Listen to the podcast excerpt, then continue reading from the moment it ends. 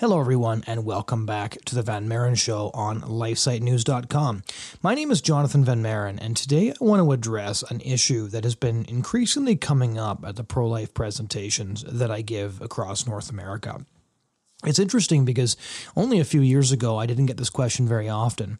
But increasingly, I think, because of the horrifying things happening with Canada's euthanasia regime and the increasing acceptance of barbaric practices in Western countries, people are wondering will infanticide be legalized in the next 10 to 20 years? And I think this is a good question to ask, actually, because more and more we are seeing evidence that the sanctity of human life was harnessed to our Judeo Christian heritage, and that when you unharness our Judeo Christian heritage from our cultural values, we see those values begin to slip. So let me give you one example because for years the pro life movement has been warning that abortion leads to infanticide. And of course, pro lifers would say there's no moral distinction between abortion and infanticide. And in fact, abortion is simply a form of prenatal infanticide. We would also point out that there have been horror stories coming out of the abortion industry now for a half century of abortionists who have killed babies after they were born, drowned them in buckets, suffocated them. These stories are are horrifying because one of the complications to the abortion procedure, and this is a complication formally listed by abortion workers, is live birth. Because, of course, the intent of abortion is to kill a baby. And so a live birth while you're attempting to perform an abortion is, of course, a worst case scenario. Live birth, again, is actually a complication uh, to the abortion procedure. And that's why one that's one of the reasons why abortionists now prefer as opposed to inducing labor and assuming the baby will die or even soaking them in saline as they used to for many many years. They like to give the child in the womb a shot of potassium chloride in the later term to ensure that the baby is dead before it's born because for quite a few years there were a number of children who survived abortion. Uh, those of you who have regularly listened to this podcast will have heard interviews that I did with Gianna Donna Jessen and Melissa Ohden and Claire Culwell. These are all people who survived an attempt on their life in the womb, were born anyways, and survived to tell the tale. Of course, uh, tens and hundreds of millions of children did not survive this. But I think that because so many abortion activists and pro abortion progressive politicians like to insist that it's a ridiculous slippery slope argument to highlight the fact that abortion often does lead to infanticide, I'd like to point out that here in Canada, for example, we've had actual judges explicitly make the connection between abortion and infanticide. And in fact, uh, like there's a there's a story out of Alberta uh, that highlights this in, in, a kind of a horrifying way. Uh, on April 13, 2005, 19 year old Katrina Effert secretly gave birth to a baby boy in her parents' home, and she then strangled the child with her underwear and tossed the corpse over the fence into the yard of the neighbors. And on September 9, 2011, the CBC reported that Effert's conviction for this murder had been, quote, downgraded by an Edmonton Court of Queen's Bench judge to infanticide, and in lieu of jail time, she would merely serve a suspended sentence. And in her argument, the judge stated that, quote, while many Canadians undoubtedly view abortion as a less than ideal solution to unprotected sex and unwanted pregnancy, they generally understand, accept, and sympathize with the onerous demands pregnancy and childbirth exact from mothers, especially mothers without support. Translation Katrina Effert simply engaged in a really really late term abortion because given that Canadian law doesn't value a human life a few minutes before birth, why would it value human life a few minutes after birth? And in fact, the Abortion Rights Coalition of Canada, run by the pro abortion uh, Joyce Arthur, uh, posted that CBC article at the time and said, a tragic, a tragic situation, but yes, there are compelling reasons for infanticide being a lesser crime than murder right? First, we said abortion wasn't murder, and now she's saying infanticide isn't murder either. But Canada's politicians have, have essentially acquiesced to this view as well with their silence. When it was revealed in 2012 for the first time by Statistics Canada that 491 babies had been born alive and left to die after abortions between 2000 and 2009, pro life activists called for an official police investigation, including two pro life members of parliament. And when questioned about this in the House of Commons, then Prime Minister Stephen Harper responded by stating that, quote, all members of this House, whether they agree with it or not, understand that abortion is legal in Canada and that this government, myself included, have made it very clear that the government does not intend to change the law in this regard. In otherwise, in other words, those 491 babies, which, because they had proceeded from the womb, uh, the womb of their mother in a living form and thus were entitled to protection under Canadian law, were swept by the conservative prime minister under the umbrella of abortion, essentially saying these were very late term abortions, uh, despite the fact that they died outside their mother's womb when presumably the protection of Canadian law had finally extended to them.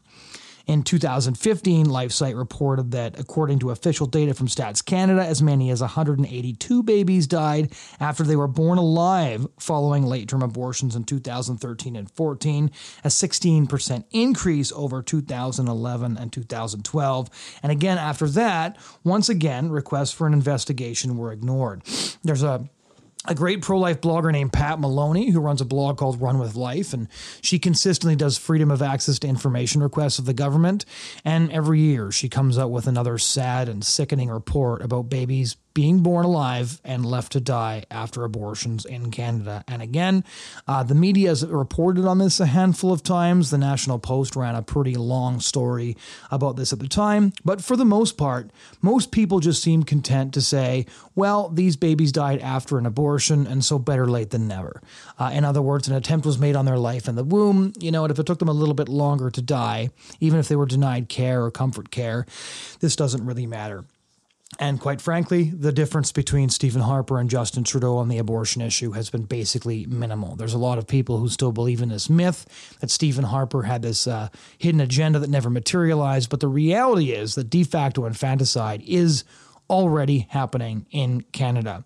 The same thing is happening in the US as well to a large extent. And so I think it's an interesting question to discuss whether infanticide will be formally legalized when some forms of infanticide are already being accepted. So let's get into some other examples.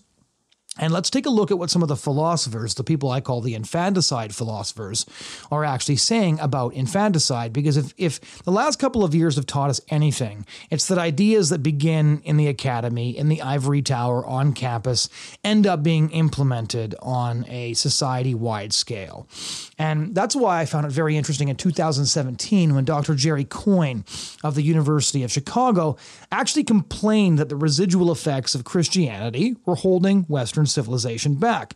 How, might you ask? It was Christian ethics, said Dr. Coyne, that were preventing legal infanticide from making a comeback. And here's what he wrote quote, the reason we don't allow euthanasia of newborns is because humans are seen as special, and I think that comes from religion, in particular the view that humans, unlike animals, are endowed with a soul, he wrote.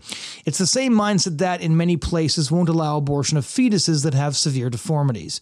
When religion vanishes, as it will, so will much of the opposition to both adult and newborn euthanasia. In other words, it's only Christian views, Christian Christianity is what first banned legal infanticide in the Roman Empire. Uh, it's only Christian Christianity that's keeping us from killing babies, which I think is not only inaccurate, but quite a quite a, a bold admission coming from a philosopher. And a lot of philosophers share Coyne's views. Uh, one of the most famous of which, many of you have probably heard of his name before, Princeton bioethicist Peter Singer, who's an animal rights activist, argues that only religious superstition is keeping us from killing infants, a practice which he believes is perfectly ethical. Here's what he wrote in Practical Ethics quote, Killing a defective infant is not morally equivalent to killing a person. Sometimes it is not wrong at all. And in fact, he makes the case that it's probably worse to kill a pig than it would be to kill uh, an infant. Because for Singer, the baby killing of our bloody pagan past is apparently a source of nostalgia rather than horror. It's not just uh, it's not just Singer and Coyne either. Canadian cognitive psychologist Steven Pinker of MIT, very famous name, doesn't go quite as far as Singer, but I suspect that he shares Singer's and Coyne's views. In 1997, he actually wrote in the New York Times that laws against infanticide were difficult to defend. Here's what he wrote. I'm going to quote him. To a biologist, birth is as arbitrary a milestone as any other. No, the right to life must come, the moral philosophers say, from morally significant traits that we humans happen to possess. One such trait is having a unique sequence of experiences that defines us as individuals and connects us to other people. Other traits include an ability to reflect upon ourselves as a continuous locus of consciousness, to form and savor plans for the future, to dread death, and to express the choice not to die. And there's the rub our immature neonates, he means babies, don't possess these traits any more than mice do. Basically, this is what's known as a test balloon essay. He's trying to gauge response, gauge public opinion, and he actually quotes Michael Tooley's 1972 abortion and infanticide essay, in which Tooley, also a professor of philosophy, makes the case that personhood rather than humanity is what confers human rights, and that infanticide could be permitted, quote, up to the time an organism learned to use certain expression. Tooley himself noted that he would establish, quote, some period of time, such as a week after birth, as the interval during which infanticide would be permitted. In other words, somebody would have a baby and they'd have a week to decide whether or not they were going to keep her. And if they didn't want to keep her, they could kill her. These are not fringe people, by the way. Steven Pinker is a tremendously uh, famous M- MIT psychologist. Peter Singer is considered to be one of the most influential philosophers in the world, and again, works at Princeton. Michael Tooley, again, very, very famous philosopher. And so these are people putting forward the idea that infanticide is not only uh, morally acceptable, but can be, in some circumstances, a moral good. And these are the people that are running the discourse in the ivory tower, and the ivory tower eventually leaks into the culture. Parents who find out that their child is imperfect too late to procure an abortion should, in Tooley's view, just get another crack at it. And he writes this quote, Most people would prefer to raise children who do not suffer from gross deformities or from severe physical, emotional, or intellectual handicaps. If it could be shown that there is no moral objection to infanticide, the happiness of society could be significantly and justifiably increased. Of course, Tooley here is not considering the happiness of the rejected infants because he considers these children to be of no moral consequence at all. So let's go back to Dr. Jerry Coyne for a minute. He is a professor of, of ecology and evolution, and he's actually proposing a change in policy. He is suggesting that our laws on abortion be expanded to include the right to infanticide. And again, he's implied that it's only because of Christianity that we're squeamish about infanticide to begin with, and that it's time we got over this superstition. Quote, it's time to add the discussion of euthanasia of newborns who have no ability or faculties to decide whether to end their lives. Although discussing the topic seems verboten now, and I find it indicative that he's using a German word there, I believe someday the practice will be widespread and it will be for the better. After all, we euthanize our dogs and cats when to prolong their lives would be torture, so why not extend that to humans? Dogs and cats, like newborns, can't make such a decision, and so their caregivers take the responsibility. I myself have done this to a pet, as have many of you, and firmly believe that it's the right thing to do. Our pain at making such a decision is lessened knowing that dogs and cats, like newborns, don't know about death and thus don't fear it. And so, just like Peter Singer thinks that killing a pig might be more morally consequential than uh, killing an infant, Dr. Jerry Coyne is overtly saying that there is no difference between killing a baby, say a week after birth, than there would be uh, killing a dog and a cat. And I, I, worry sometimes that we've lost the capacity to be shocked and horrified by people like this saying things like this, because I do think um, that they kind of shock our consciences into accepting that society has to head in this direction. Like for years, pro life ethicists and activists have been told that citing prestigious scholars advocating for infanticide constitutes the slippery slope fallacy. Michael Tooley's essay came out the year before Roe v. Wade uh, came down from the U.S. Supreme Court. And we were told and are still told that one can find an academic to advocate for nearly any stupid thing, but nobody takes them seriously. We're told that, to quote Peter Singer's advocacy of, of infanticide as a threat, is essentially to be ridiculous and to again cite the slippery slope fallacy. But if the history of the 20th century and indeed the last decade tells us anything, it's that crackpot intellectuals give us mountains of cracked skulls. And the people that I've quoted here are not just random crackpot in- intellectuals. There's there's something uh, that we refer to as nut picking, where you pick somebody who holds the most extreme view and then you try to represent an entire field um, as holding that same view. Singer isn't some random guy. This is the guy running the philosophy department at Princeton. Michael Tooley is not some random guy, neither is Jerry Coyne or Steven Pinker. I'm not picking obscure philosophers nobody's heard of. I'm picking people who are considered leading voices in their field. And again, these attitudes are already leaking out of the philosophy departments into our post-Christian societies. I wrote an article about this back in the uh, back when it when it first came out a couple of years ago. But on August 2, 2020, a study, a study entitled Healthcare Professionals' Attitudes Towards Termination of Pregnancy at Viable Stage, which basically means aborting a baby after it can survive outside the womb, was released by the Research Foundation Flanders and Ghent University. And they found that 89.1% of medical professionals and 93.6% of Belgian medical professionals indicated that infanticide is acceptable in certain circumstances. Get that? 89.1% of medical professionals and 93.6% of Belgian medical professionals indicated that infanticide is acceptable in certain circumstances. Of those surveyed, 87.9% quote agrees that Belgian law should be changed to make this possible. How soon do you think it's going to be before we hear an advocacy for euthanasia of newborns as long as it's safe, legal, and rare? How soon is it going to be before we hear the argument that we need mercy killing for children who suffer? How soon is it going to be before we hear about how cruel it is to force parents to raise a child they don't want, especially if they didn't have the chance to abort a severely disabled child because perhaps they didn't know that the child was going to have disabilities? Because all of the surveyed medical professionals supported late term abortion for babies with, quote, fetal deformities. And so you can see what's happening here already. This is basically eugenics. It's a lethal form of ableism. It's the assumption that these human beings are fundamentally useless eaters and that we should have the opportunity to kill them outside the womb if we miss the opportunity to do so inside the womb.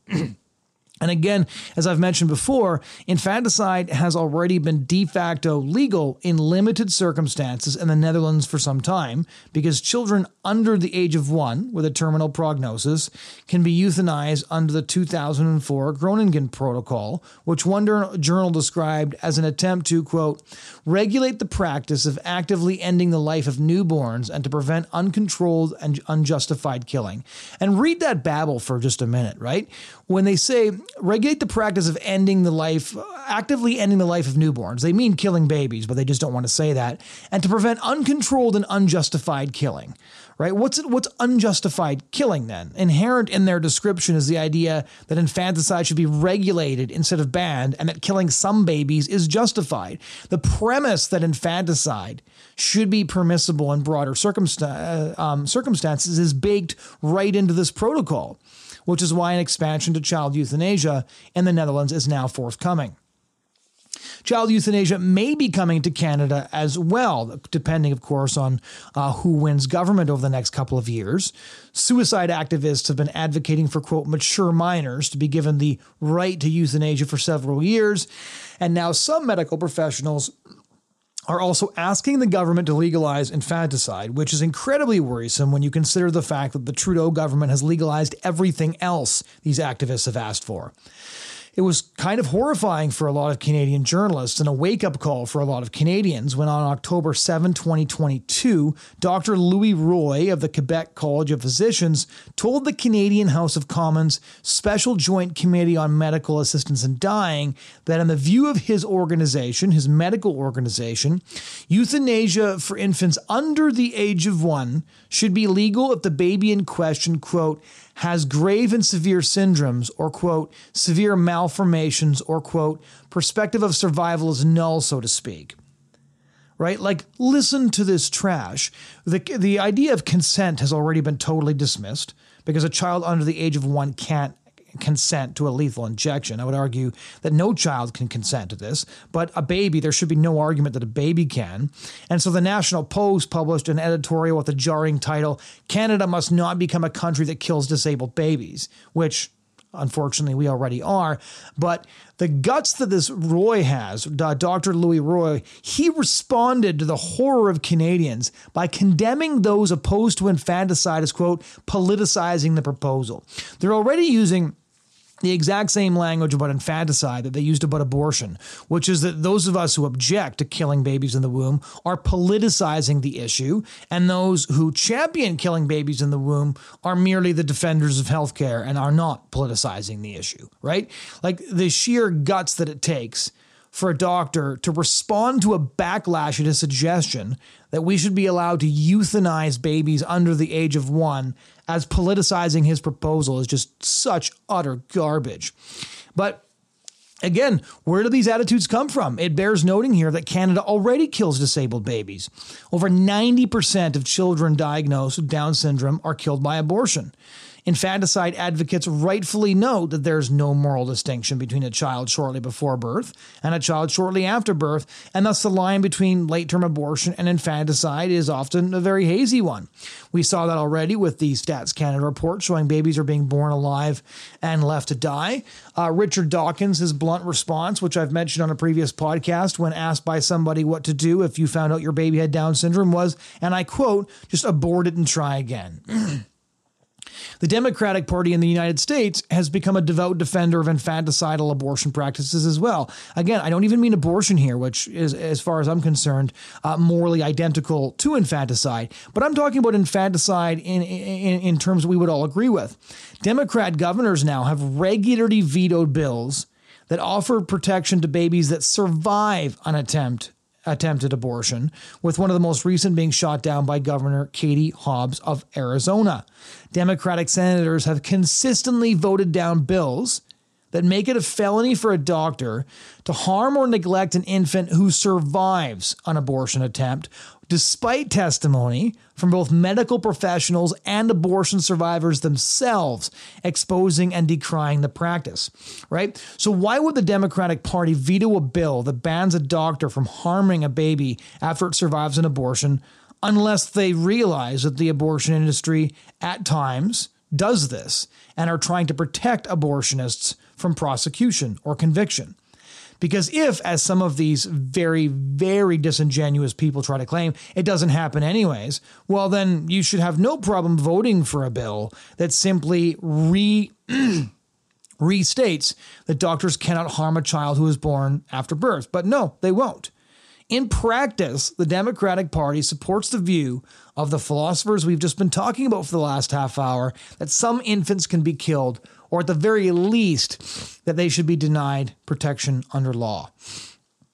Now, all this reminds me of a column uh, written back in 2014 by the conservative agnostic Douglas Murray, who has written a couple of excellent books like The Strange Death of the West and The War on the West. I've actually had him on this podcast before. Um, you can go back and listen to that if you're interested.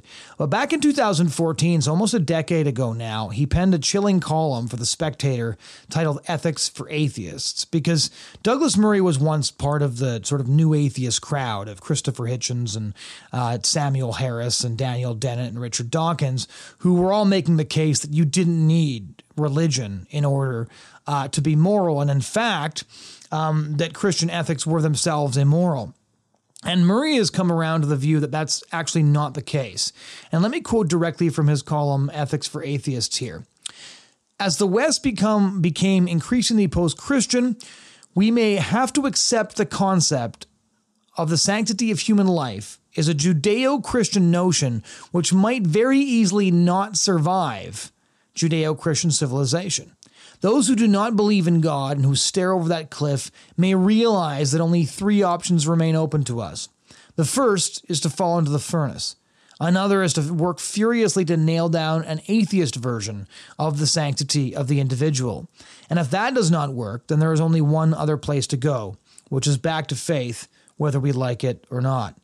So Douglas Murray himself is an atheist or at least an agnostic. And when he looks at what the future holds, he realizes that the sanctity of human life, the idea that we are created in God's image and that it's self evident that we have the right to life, may not survive the death of Christianity in the West. And this is something that really, really terrifies him. And I actually had the opportunity a couple of years ago to ask him if he still holds that position. He told me that he does, in fact, hold that position, and that the Christianity we are dispensing with actually provided us with a system of practical ethics that kept us from doing, doing things like, you know, killing disabled babies. But we're already seeing the, uh, you know, the elites, the academic elites in our society, advocating for the practices that Christianity abolished uh, 1700 years ago. And a decade on from this column that Douglas Murray wrote, it, it actually seems that we are not facing the scenario he predicted, and that those atheists who are staring over that Spartan cliff seem to be chillingly comfortable with their conclusions and enthusiastic about leaving the sanctity of human life in the rearview mirror. The reality is that there are ethical atheists, but there are no atheist ethics. They don't exist. There will be no atheist version of the sanctity of the individual. And Singer and Pinker and Coyne aren't interested in faith either, although they are very interested in doing away with the Judeo Christian ethic of the sanctity of human life and bringing infanticide back in some form or another, bringing back the killing of imperfect babies.